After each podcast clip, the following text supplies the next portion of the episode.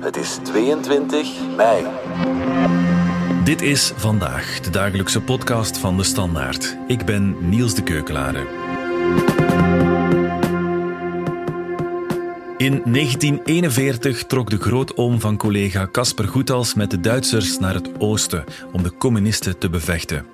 Maar de oorlog verliep niet zoals hij het zich had voorgesteld. En wanneer hij begin 1944 naar Oekraïne moet, vindt hij de dood in het dorpje Jampol. Zoveel jaar later woedt er opnieuw een oorlog in Oekraïne en trekt zijn achterneef naar de plaats waar zijn grootoom aan de verkeerde zijde vocht. In zijn rugzak zit de verzameling brieven die zijn grootoom destijds naar huis schreef. Dit is Caspers verhaal en dat van zijn oom Albert.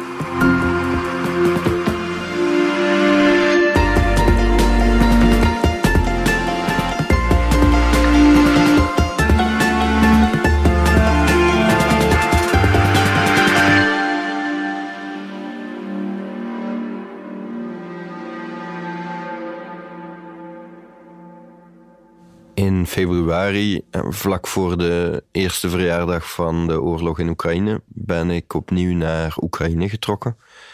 Eh, Het was mijn derde bezoek aan het land. Ik wilde vooral kijken hoe de Oekraïners verder van het front de oorlog beleven en ook om verhalen te maken over de geschiedenis van Oekraïne.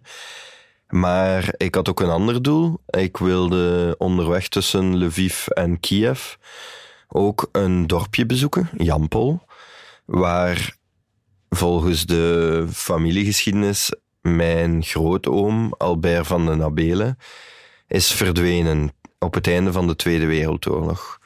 Albert van den Abelen was een Oostfrontsoldaat, een Vlaamse Oostfrontsoldaat uit Oudenaarde, die daar bij Jampol tegen de Sovjet-Unie had gevochten op het einde van de Tweede Wereldoorlog. En bij die slag, die best legendarisch was, ontdekte ik later, is hij eh, vermist geraakt, waarschijnlijk gesneuveld. Mijn grootoom Albert is uh, geboren op Oudjaarsdag 1918, dus net na de Eerste Wereldoorlog. En hij was dus 25 daar in Jampol. En hij was al een paar jaar aan het vechten, al drie jaar aan het vechten met de Duitsers aan het Oostfront. Dat betekent dat hij mee was opgerukt helemaal tot aan Leningrad, eh, door de Baltische Staten, door Oekraïne. En in die drie jaar met de Waffen-SS heeft gevochten tegen de Sovjet-Unie nadat uh, Hitler in 1941 uh, de Sovjet-Unie de oorlog had verklaard. En hij was met het Vlaamse legioen daar, hij was overtuigd Vlaams nationalist, hij was overtuigd anti-communist. Hij had op school ook katholieke predikers gehad die hem hadden overtuigd van het gevaar van de Bolsjewieken die vanuit het oosten heel Europa zouden overnemen. Dus hij was heel, heel vroom, hij was heel Vlaams nationalistisch, maar hij was ook ideologisch, jong. Hij wilde er altijd dichtbij zijn. Hij wilde gewoon de grote gebeurtenissen van de 20e eeuw van heel dichtbij meemaken. En de opportuniteit daarvoor kwam in 1941 met de inval van de Sovjet-Unie. Ja, dat is een periode waarin dat er natuurlijk veel Vlamingen gecollaboreerd hebben. Maar niet zo heel veel van hen hebben ook gevochten aan het Oostfront. En die geschiedenis van mijn grootoom fascineert mij al langer. Er zijn uh, 150 brieven van hem bewaard gebleven. En die brieven vertellen op prachtige manier over wat hij op de velden ziet. De bange nachten die ze doorstaan in de loopgraven, uh, turend naar de overkant van het veld, hopend dat de Russen hen niet uh, besluipen. Als ik de kop boven de loopgrachten steek, zie ik hoe alles terug kleur krijgt. De korenbloemen worden schemerig blauw, de boterbloemen geel, de kamille op hoge stengels wit. De bange nacht is weer al om en in dit hoge wild begroeide veld zal geen vijand meer ongezien de stellingen besluipen. Hoe was de nacht dan? Gelijk immer. Geen adempoos lang zwijgt een machinegeweer. Immer taktik van ons en van erover, ver weg en dichtbij. Maar een infanterist vreest niet zozeer de kogels. Die slaan tegen de aardwal of vliegen over onze koppen.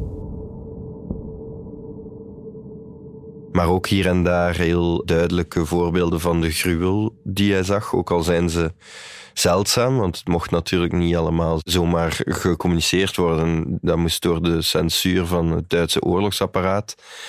Maar in die brieven zie je hier en daar ook wel voorbeelden van eigenlijk onontkenbare oorlogsmisdaden. Hij beschrijft op een bepaald moment hoe twee Russen aan een boom bengelen die echt uh, opgehangen zijn, ergens in het veld. Dus je merkt wel gewoon, hij probeert zijn menselijkheid te behouden. Hij beschrijft ook met zeer veel empathie het boerenleven, uh, de manier waarop uh, de gewone mensen in veel van die Centraal- en Oost-Europese landen, van Tsjechië tot, tot Estland en Finland en tot aan Rusland zelf, maar zeker ook veel in Oekraïne, hoe zij daar leven. En hij ziet daar zeer veel schoonheid in en hij denkt vaak terug aan, aan zijn familie in Oudenaarde. In dit paradijs, wel primitief en eenvoudig, is er alles. Melk, eiers, zwijnen, kiekjes, die laten wij onze mond niet voorbij vliegen. We voeren een soort bewegelijke winteroorlog waartoe onze gemotoriseerde stormbrigade opgebouwd is, die echter van iedere afzonderlijke infanterist dingen vraagt die jullie je niet indenken kunt. Dit wil niet zeggen dat je u zorgen moet maken. Als je mij zou zien, je zou je allen verheugen en wij zijn de laatste die de kop laten hangen. Wij zijn soldaten.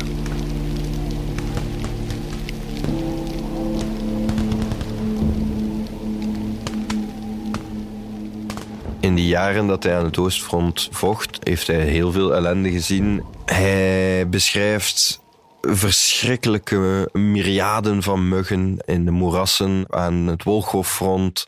Hij beschrijft hoe ze heel veel kameraden verliezen bij Krasnibor. Uh, in Rusland.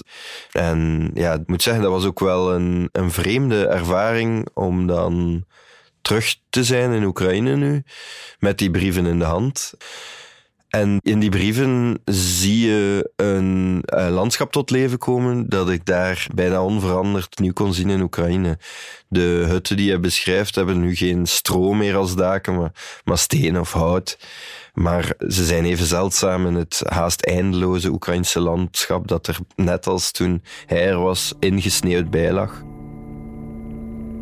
Weer belevenissen, belevenissen. Te veel en te zwaar voor een mens. Zelfs voor een rauw soldatenhart dat veel gruwelijks te zien kreeg. We reden dus. Het landschap een schilderij. Eén witte vlakte, één grauwe hemel. In de verte een zwarte grauwe streep. De bossen. De wegen zijn toegesneeuwd. We rotsen over de akkerlanden, woelen ons door de hoge sneeuw. De dorpen, primitief van uitzicht, zijn schatkamers van eten eerste inzet strijdt tegen een dorp door partizanen bezet. Lange marsen met munitieuitrusting door open vlakten dikke sneeuw. We nemen het dorp in. De ovens branden nog. Grote potten melk staan er warm, een schaal eiers in de kast, een pot suiker op tafel. Gevogelte, koeien, kalvers, zwijnen. Ontelbaar.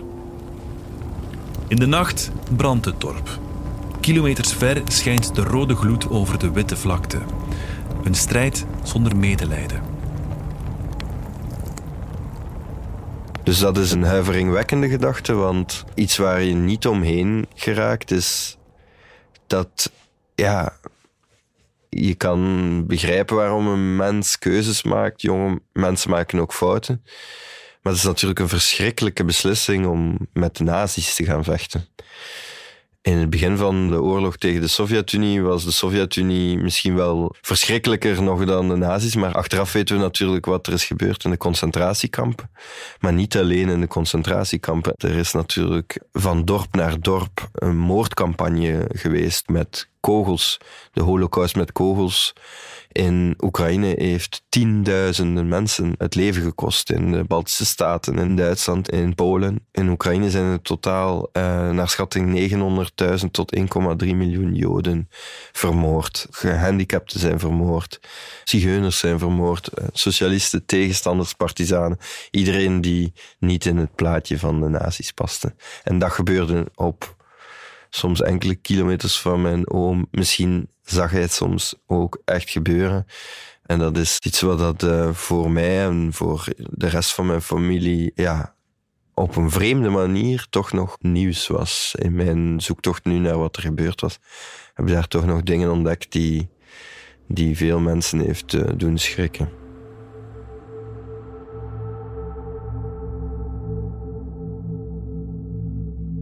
Op het einde van 1943 waren de Vlaamse Oostfronters de Waffen-SS-brigade in Tsjechië.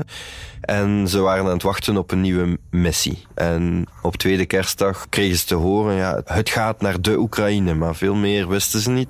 Dat lekte uit en ze moesten op treinen stappen richting het oosten. Waar naartoe precies zou moeten blijken onderweg. Die missie was vanaf het begin een fiasco. Ze trokken met zeven treinen naar het oosten, maar op dat moment was Duitsland zijn grip op de situatie aan het verliezen. Onderweg ging het al helemaal mis. Die zeven treinen raakten elkaar uh, kwijt. Ik dacht eerst van hoe kunnen treinen elkaar nu kwijtraken, maar die moeten langs allerlei checkposts passeren. Het papierwerk moet in orde zijn. De eerste moet al gaan als, als de tweede nog niet in orde is. En dus die treinen waren elkaar uit het oog verloren en hebben verschillende dingen meegemaakt. En ik ben boeken gaan lezen van andere Oostfronters om te reconstrueren hoe die strijd daar in het voorjaar van 1944 was. En dat zijn hallucinante verhalen. Een van die treinen is per ongeluk het front gepasseerd en zit in niemands land tussen de Duitsers en de Sovjets. Ze hebben hun tanks nog niet uitgeladen. Of ze worden beschoten en ze moeten zich een weg terugvechten naar eh, de Duitse kant van het front. Een andere trein raakt per ongeluk slaags met andere Duitsers, omdat ze elkaar niet herkennen. En ze zijn zo trots dat ze tanks kapot schieten. Dat blijken dan hun kameraden te zijn. Nog een andere trein komt aan een stationnetje midden in de sneeuw. Dat station staat in brand, ze kunnen niet vooruit. Het is gebarricadeerd door partizanen. Ze stappen uit, ze ontladen alles. Ze zien daar in de verte in de sneeuw nog ja, de, de overblijfselen van een Duitse divisie smeulen. En ze gaan kijken en ze, ja, ze vinden daar SS'ers die vreselijk vermengd zijn door Oekraïnse partizanen. En een beetje later worden ze beschoten. Er zijn treinen die onderweg beschoten worden. En het duurt eigenlijk dagen voor ze in die chaos elkaar weer terugvinden. En sommige van die treinen zijn een kwart van hun manschappen al kwijt. En dan moeten ze zich hergroeperen en dan begint eigenlijk een leidensweg. Doodsstrijd kan je wel zeggen, want ze moesten dus zo lang mogelijk die Sovjets tegenhouden. En iedere keer worden ze overrompeld en moeten ze weer terugtrekken. En het is een periode, dat zie je ook in de brieven van mijn, van mijn uh, oom, waarin ze constant moeten bewegen. Slapeloze nachten, overdag vechten, s'nachts alles bijeen pakken, tien kilometer terug marcheren, nog snel een loopgraaf proberen in de bevroren aarde te spitten. Dus een hel. Ik schrijf u vanuit de bunker bij het flauwe licht van een lantaarn. Schoten knallen boven de grond. Op een paar honderd meters zit de Rus. Onze baarden zijn lang, onze gezichten zwart, onze haren verward. Vlaanderen zou moeten zien hoe wij hier onze stelling houden. Het dorp dat wij houden is een niet prijs te geven punt, een sleutel voor vele kilometers. En hoe zijn wij verhard voor de dood? Het kan knallen, fluiten, kraken. De laatste houthutten kunnen boven onze kop kapotgeschoten worden. Waar wij staan komt geen rus. De sneeuw ligt meters hoog. Ze is zwart van de inslagen, puin en verwoesting. In de brieven van mijn grootoom kan je hem zo soms een beetje de moed zien verliezen, waarvoor hij zich dan in de volgende brieven excuseert. En plotseling zijn al die dingen die hij zo mooi vond, worden die grimmig. Je kunt er u ook iets bij voorstellen. De huizen, de hutten hebben toch plotseling vensters als varkensoogjes. En dan voel je, die zijn eigenlijk dreigend, want achter iedere hut of in iedere hut kan er een Oekraïnse partizaan zitten. En dan beschrijft hij eens hoe een hut wel eens een voltreffer kan krijgen. Dat is natuurlijk pijnlijk, want dat zijn burgers. En ik heb ondertussen ook wel begrepen uit uh, naslagwerk dat die voltreffers, dat dat vaak ook wraakoperaties waren zonder te discrimineren. Dus vanaf 10 kilometer zonder te zien wat er in een hut zat, schoten ze hun kanonnen erop leeg. Of dat er nu kinderen, vrouwen of bejaarden daar woonden. Er zijn sommige Oostfronters die getuigd hebben van hulpeloze mannen die ze moesten doodschieten, die hun handen in de lucht staken om zich over te geven en die dan gewoon worden doodgeschoten. En dan, eind februari 1944, komen ze aan Jampel, een klein dorpje aan de Horenrivier, een klein wijdvertakt uh, riviertje met meertjes en een prachtige vallei, waar ze zich verschansen, uh, redelijk wanhopig, want de Sovjets zijn met meer en sneller en beter bewapend. En ze graven zich in en heel even, bijna een hele dag lijkt het rustig. De zon schijnt en ze horen geen bommen. Het is eventjes kalm. Ze zien natuurlijk wel over de heuvelkammen tanks voorbij rijden. En er is wel iemand die opmerkt van, gaan we hier ooit nog uitkomen? Worden wij hier niet helemaal omsingeld? Maar het is een moment waarop ze denken van oké, dit is onze kans. We, we, zetten ons hier stevig in stelling. En dan na een dag begint het bombardement zoals de Vlamingen het nog nooit meegemaakt hebben. Met een moordende precisie schieten de Sovjets vossenkuiltje na vossenkuiltje kapot. Bombarderen ze de gebouwen waar de Vlamingen zich verschanst hebben. En de ene na de andere sneuvelt. En dat duurt dagenlang. Waar ze heel weinig weerwerk kunnen bieden. Er zijn soms dagen dat me, alhoewel men het leven met alle energie tegemoetkomend is, besluit dit is zeer zwaar een mens te zijn. Zo was het mij voor gisteren. Op zulke dagen wil men niet schrijven omdat men dan te zwartkijkend is. Ja, er zijn daar getuigenissen van die echt door merg en been gaan van, uh, van Vlamingen die daar uh, liggen te schreeuwen om een moeder die ze niet kunnen gaan helpen omdat de bommen overal uit elkaar uh, spatten. Tot het, tot het stopt, soms midden in de nacht plotseling. En in dat gewoel wordt beslist dat ze zich moeten een weg naar buiten vechten. Beslissen ze om al hun panzerwagens die nog kunnen rijden vol te gieten met de olie van de anderen en een laatste uitbraakpoging te doen. En op 3 maart stormen ze een weg door de Sovjet-troepen. En dat is een, ja, een doodstrijd waarbij veel mensen hun leven geven voor hun kameraden. Er zijn de voorste panzerwagens die weten dat ze eraan gaan. Er zijn de achterblijvers die rugdekking bieden. Er gaan veel verhalen de ronde over mijn grootoom. De familie heeft hem gezocht tot in de jaren zestig. Hij is daar vermist geraakt. Sommigen zeggen dat hij daar op een brug is blijven staan om tot het allerlaatste te vechten en zich dan mee met die brug heeft opgeblazen om te zorgen dat de Sovjets hem niet konden achtervolgen.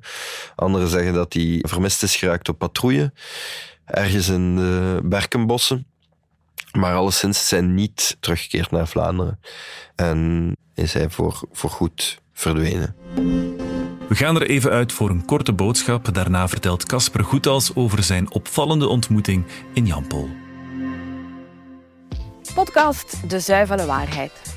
Hey, ik ben Hetty Halsmorsel en ik maakte een podcast over melk. Of nee, over meer dan melk. Ik sprak met landbouwers, maar ook met heel veel wetenschappers, zoals biologen, voedingsdeskundigen en dierenartsen. Ik ging op zoek naar nuance en context. En vooral naar gefundeerde antwoorden op al jouw vragen over zuivel. Beluister de podcast nu op Spotify. Mijn chauffeur, eh, Jehor, zei: Wat de fuck gaan we eigenlijk doen daar in dat dorp in the middle of nowhere? Je bent helemaal naar Oekraïne gekomen. Dat uh, kost stukken van mensen om hier te geraken. Waarom ga je naar dat onooglijke dorpje in West-Oekraïne?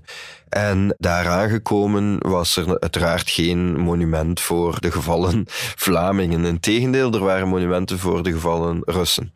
Er staat daar een standbeeld van een soldaat van het Rode Leger, een tank.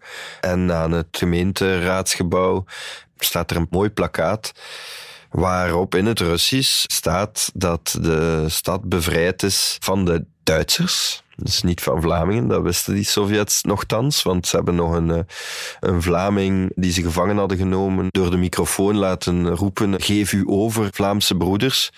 En de data kloppen. Hè. Dat, is, dat is 3 maart 1944, de dag voor dat mijn oom als vermist wordt opgegeven. Die datum staat er dan samen met een heroïsche beschrijving van het aantal Sovjet-soldaten dat heeft geholpen om het dorpje te bevrijden. De generaal in kwestie die dat heeft geleid. Zoals overal schrijft de overwinnaar de geschiedenis. En dat is op de een of andere manier uh, toch wel uh, confronterend en persoonlijk geweest om dat bord te zien. Komt daar die, die plek binnen met die uh, 150 brieven van je oom onder je arm.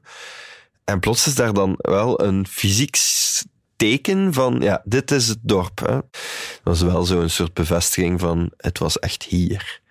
80 jaar geleden was een familielid dat ik nooit gekend had, die toch dichtbij is gekomen door die brieven die ik heb gelezen, was hier aan het vechten. En uh, ja, dat uh, was confronterend. Vooral ook omdat de meeste mensen die daar wonen nu daar natuurlijk niets meer van weten en uh, vaak ook niet weten wat daar gebeurd is.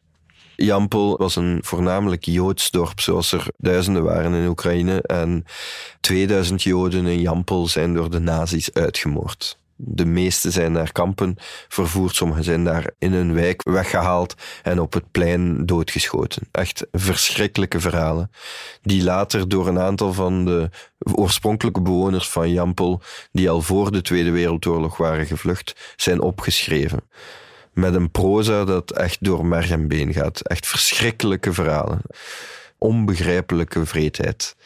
En dan is het natuurlijk bizar dat je daar net een Joods centrum ziet. Ik begreep er niets van. Blijkt dat dus, zo ironisch als de geschiedenis kan zijn, een bedevaartsoord te zijn voor orthodoxe Joden tot de dag van vandaag. Omdat in de 18e eeuw, in 1745, hebben daar nog grote Joodse rabbijnen die voor heel de Joodse geschiedenis heel belangrijk zijn gewoond. En die zijn daar gestorven en hun graven liggen daar en er komen daar Joden naartoe. En daarom is daar een Joods gemeenschapscentrum. En ik, uh, ja, ik ga naar die plek en daar blijkt nog één man te zijn. 70-jarige Schloom. En Schloom is een prachtige man met blauwe, uitwinkelende ogen en een lange grijze baard die zeer graag van alles vertelde, maar die ook de zoon bleek te zijn van twee overlevers van de Holocaust die in Auschwitz hadden gezeten, naar Israël zijn gegaan, elkaar daar hebben leren kennen en daar uh, Shloom hebben verwekt, die dan zijn Oekraïnse roots heeft opgezocht op missie in Oekraïne en uiteindelijk voor dat bedevaartsoord is gaan zorgen. Maar ik had ook niet kunnen bevroeden dat dat zo... Uh, ja, dat dat zo, zo een samenloop van verhalen zou zijn. Want ook de oorlog van vandaag kwam daar dan weer eens samen. Schloom had zijn gemeenschapshuis met meer dan 80 uh, eh, slaapkamers had hij uh, beschikbaar gesteld voor vluchtelingen uit Mariupol, uit plekken die kapot gebombardeerd zijn door de Russen. En hij zei, uh, ik vertrek hier niet meer. Stel dat de Russen hier het dorp opnieuw veroveren, dan, dan blijf ik. Ja, dat is ironisch natuurlijk. De Russen waren de bevrijders, maar tegelijkertijd was dat het begin van een verschrikkelijke onderdrukking. Voor Joden, voor Oekraïners, voor Polen, voor Balten. Voor hen was de Tweede Wereldoorlog eigenlijk pas gedaan in de jaren negentig. En hoe het Rode Leger zich op hun bevolkingen heeft losgelaten, dat doet soms aan Bucha denken. Hè? Wie toevallig misschien een man was van militaire leeftijd, kon zomaar doodgeschoten worden op straat. Vrouwen werden verkracht. Al die verhalen zijn pas veel later verteld. Maar dat verhaal van dat bevrijdingsleger van Sovjets, dat alleen maar ons heeft gered van de afschuwelijke nazi's, was ook een beetje te zwart-wit, zoals altijd schrijft de overwinnaar de geschiedenis. Dat was een beetje ongemakkelijk. Schloom vertelde plotseling over een Duitser die daar was geweest om vergiffenis te zoeken, omdat zijn vader bij de Einsatzgroepen, dat is nog wel wat erger dan de Oostfronten. Dat zijn de divisies van de nazi's die achter de voorste frontlegers trokken en echt dorpen en steden zuiverden. Dus die echt de holocaust pleegden. En die Duitser die uh, vroeg dus vergiffenis voor wat zijn vader ook in Jampel had gedaan. En ik dacht, het is een mooi moment om Slooms arm vast te pakken en te zeggen, ja, ik heb ook een geschiedenis. En dan veranderde Slooms houding helemaal. Dan was het plots, keek hij mij helemaal anders aan en wilde hij iets heel symbolisch doen. En dat was niet waar ik voor gekomen was natuurlijk. Ik was niet die Duitser die een gemoedsrust zocht, maar hij dacht dat wel. Ik was ook wel verlegen, want ik dacht, ja, mijn, de rest van mijn familie weet daar ook niet dat ik hier ben en ik kom niet namens de familie. Maar dat was een, um, dat was een, een vreemd moment dat emotioneel was, want hij keek mij zo met uh, een heel indringende blik aan en zei: Ik vergeef je. En hij zei: Mag een foto zien van jouw oom? En dan zei ik: Ja, toon hem een foto. Uh, en dan zei hij: ik zie het kwade in zijn ogen, terwijl jij, jij hebt vrolijke ogen. Jij bent vrolijk. En ik dacht, ja, ik zie dat kwaad helemaal niet in de ogen van mijn oom. Het is veel minder zwart-wit dan dat. Het was wel mooi dat hij daar de behoefte voor voelde om zo'n soort filmisch moment van... Ja, je kan zo denken van een filmpje op sociale media van de overlever van de nazi en van de holocaust ontmoeten elkaar en knuffelen elkaar. Uh, ik was daar wat door overweldigd, want ik was daar als journalist. Maar, uh, maar het was wel een mooi gebaar.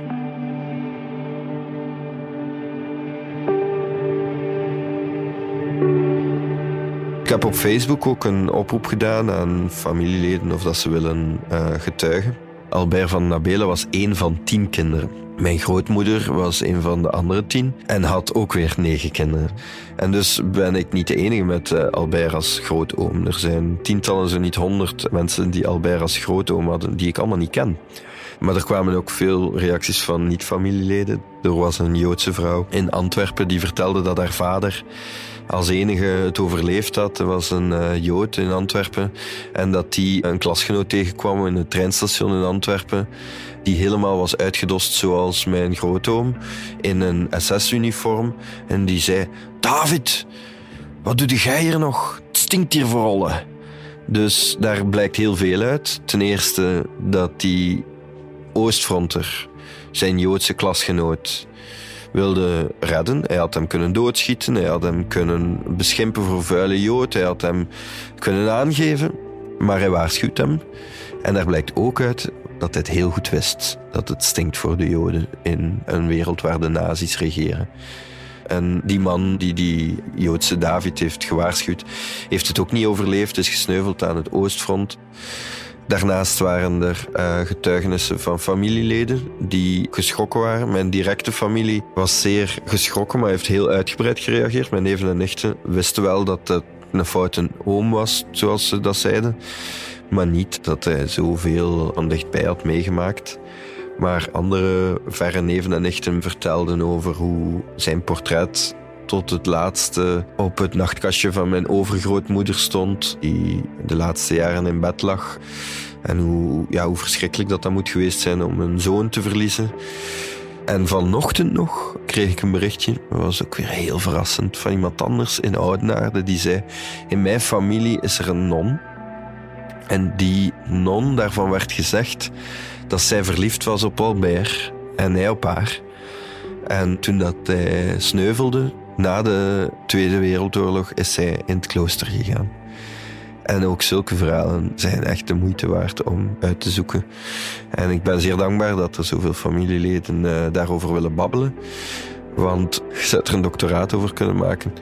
Over hoe de verhalen van familie op verschillende manieren herinnerd worden. En ook uh, vormend zijn voor hele generaties.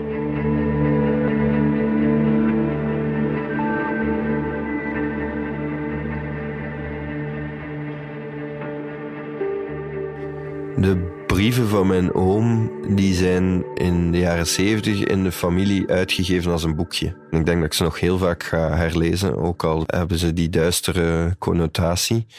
Maar een van de, ja, een van de lessen uit heel dit verhaal voor mij is de ambiguïteit. Hij was tegelijkertijd zeer empathisch met heel veel mensen die hij ontmoette en hij beschrijft hen met heel veel liefde. En tegelijkertijd moet hij in staat zijn geweest tot verschrikkelijke dingen. En dat is waar dat als je echt dieper in zo'n geschiedenis duikt, wat dat niet, niet gemakkelijk is. Het is veel fijner om te veroordelen, goed en kwaad. Uh, maar zo zitten mensen niet in elkaar. En dat is een reden waarom ik die brieven nog vaak ga herlezen. Zo eindig ik nu opdat je zoudt weten waar jullie Berten zit. Dat hij leeft en zijn man staat. Sta ook alle je man.